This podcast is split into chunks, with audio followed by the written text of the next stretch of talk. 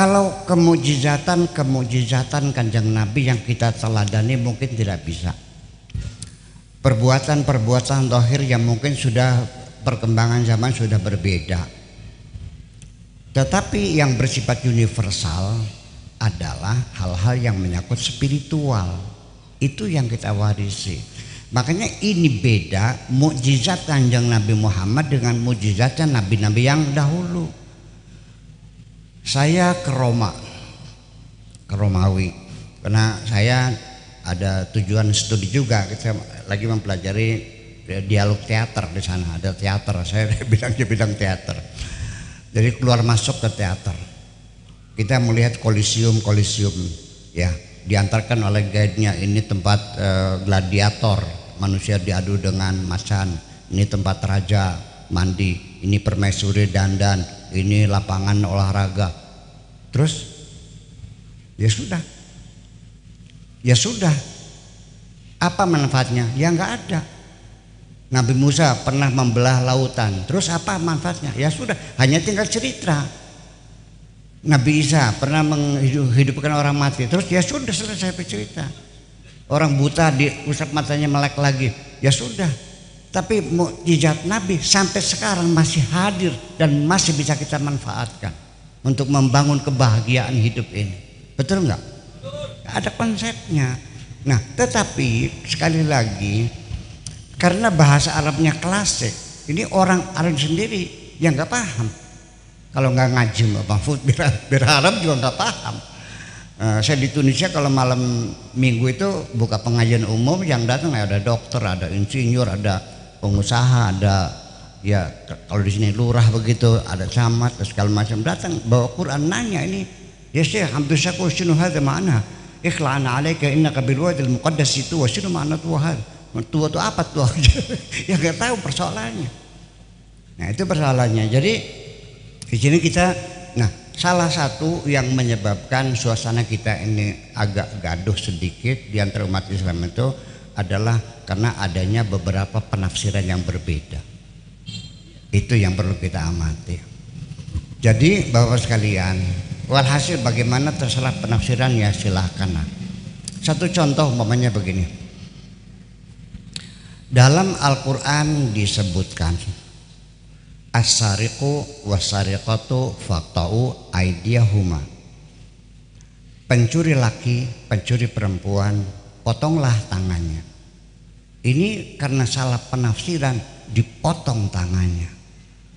1400 tahun lamanya umat Islam menjadi korban pemotongan tangan karena salah penafsiran.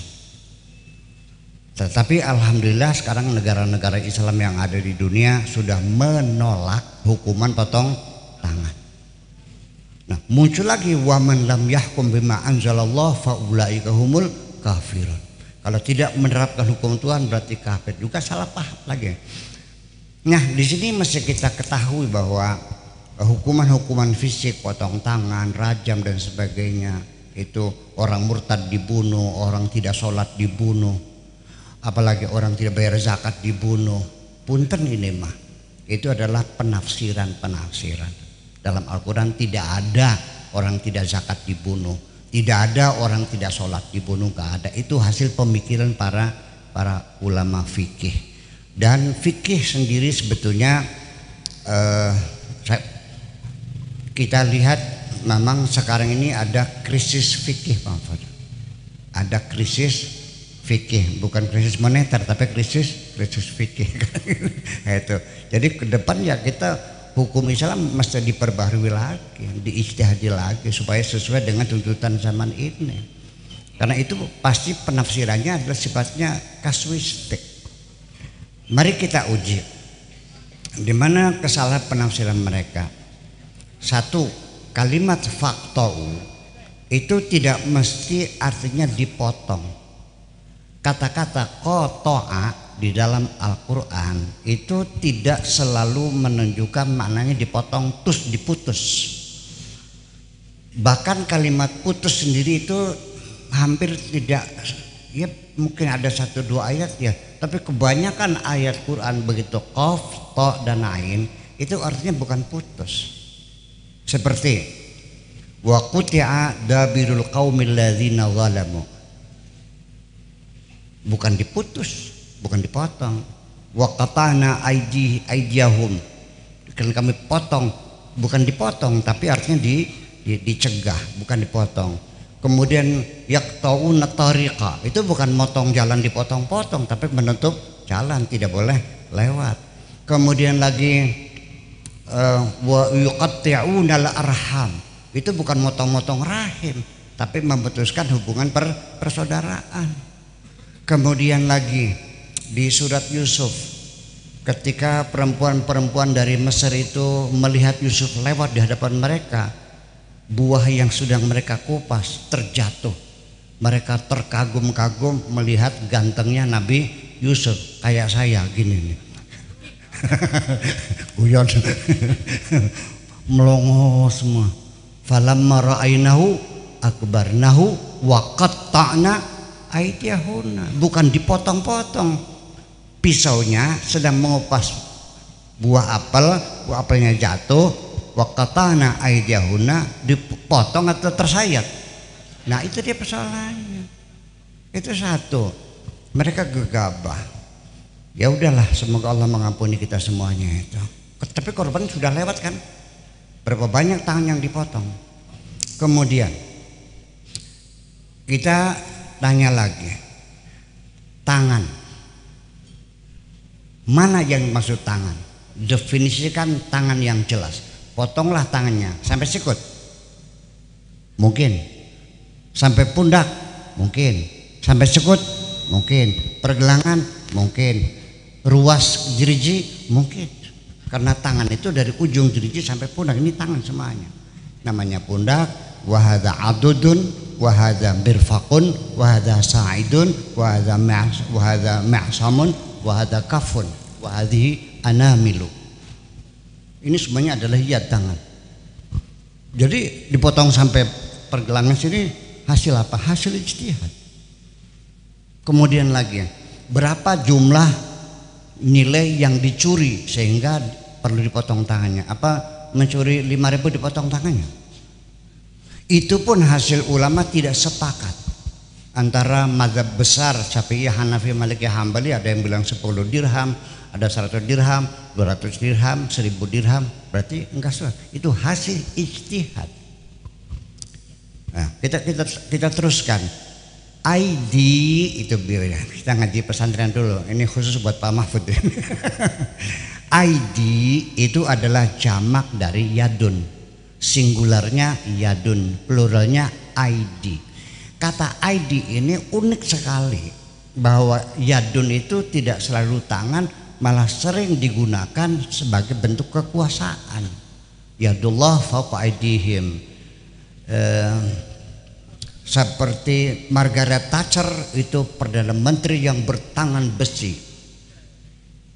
ya the iron lady ya bertangan besi artinya kekuasaan jadi itu satu kemudian yadun itu jamaknya adalah ID oke jadi kalau ID itu berapa tangannya kalau yadun satu kalau dua yadani kalau tiga ID ID ini juga maknanya berubah. Ditambah lagi setelah ID jamak dijamakkan lagi. Namanya jam'ul jamai.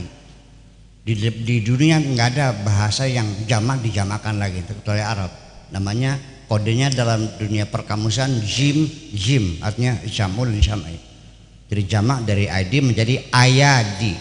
Itu artinya sudah kedermawanan berbeda lagi.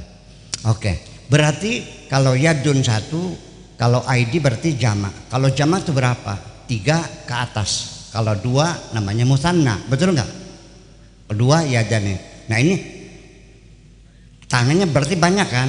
Sekarang saya nanya, asariku tangannya apa? Pencuri laki berapa tangannya? Dua. Yang dipotong satu itu dua-duanya. Satu. Berarti satu. Wasariqatu pencuri perempuan. Berapa tangan pencuri perempuan dua kanan dan kiri yang dipotong dua-duanya pas satunya aja nah berarti ada berapa tangan yang dipotong satu tangan laki-laki perempuan kenapa tidak nih kok ID Ini jadi persoalan. Berarti artinya bukan tangan fisik ini, artinya di penjara, artinya diputus, artinya dicegah jangan sampai orang itu beraksi melakukan kejahatannya. Itu persoalannya. Bayangkan korbannya sudah 1400 abad yang lalu. Nah ini kan krisis fikih dari dulu karena dulu itu kita mesti tahu bahwa para fukoha itu dalam menyusun mengkodifikasi hukum Islam itu by order penguasa. Ya sampai sekarang juga punten ya para ulama kan ketiaknya penguasa. Betul nggak? Punten ini mah jangan tersinggung. Iya. Ya seperti itu sampai sekarang.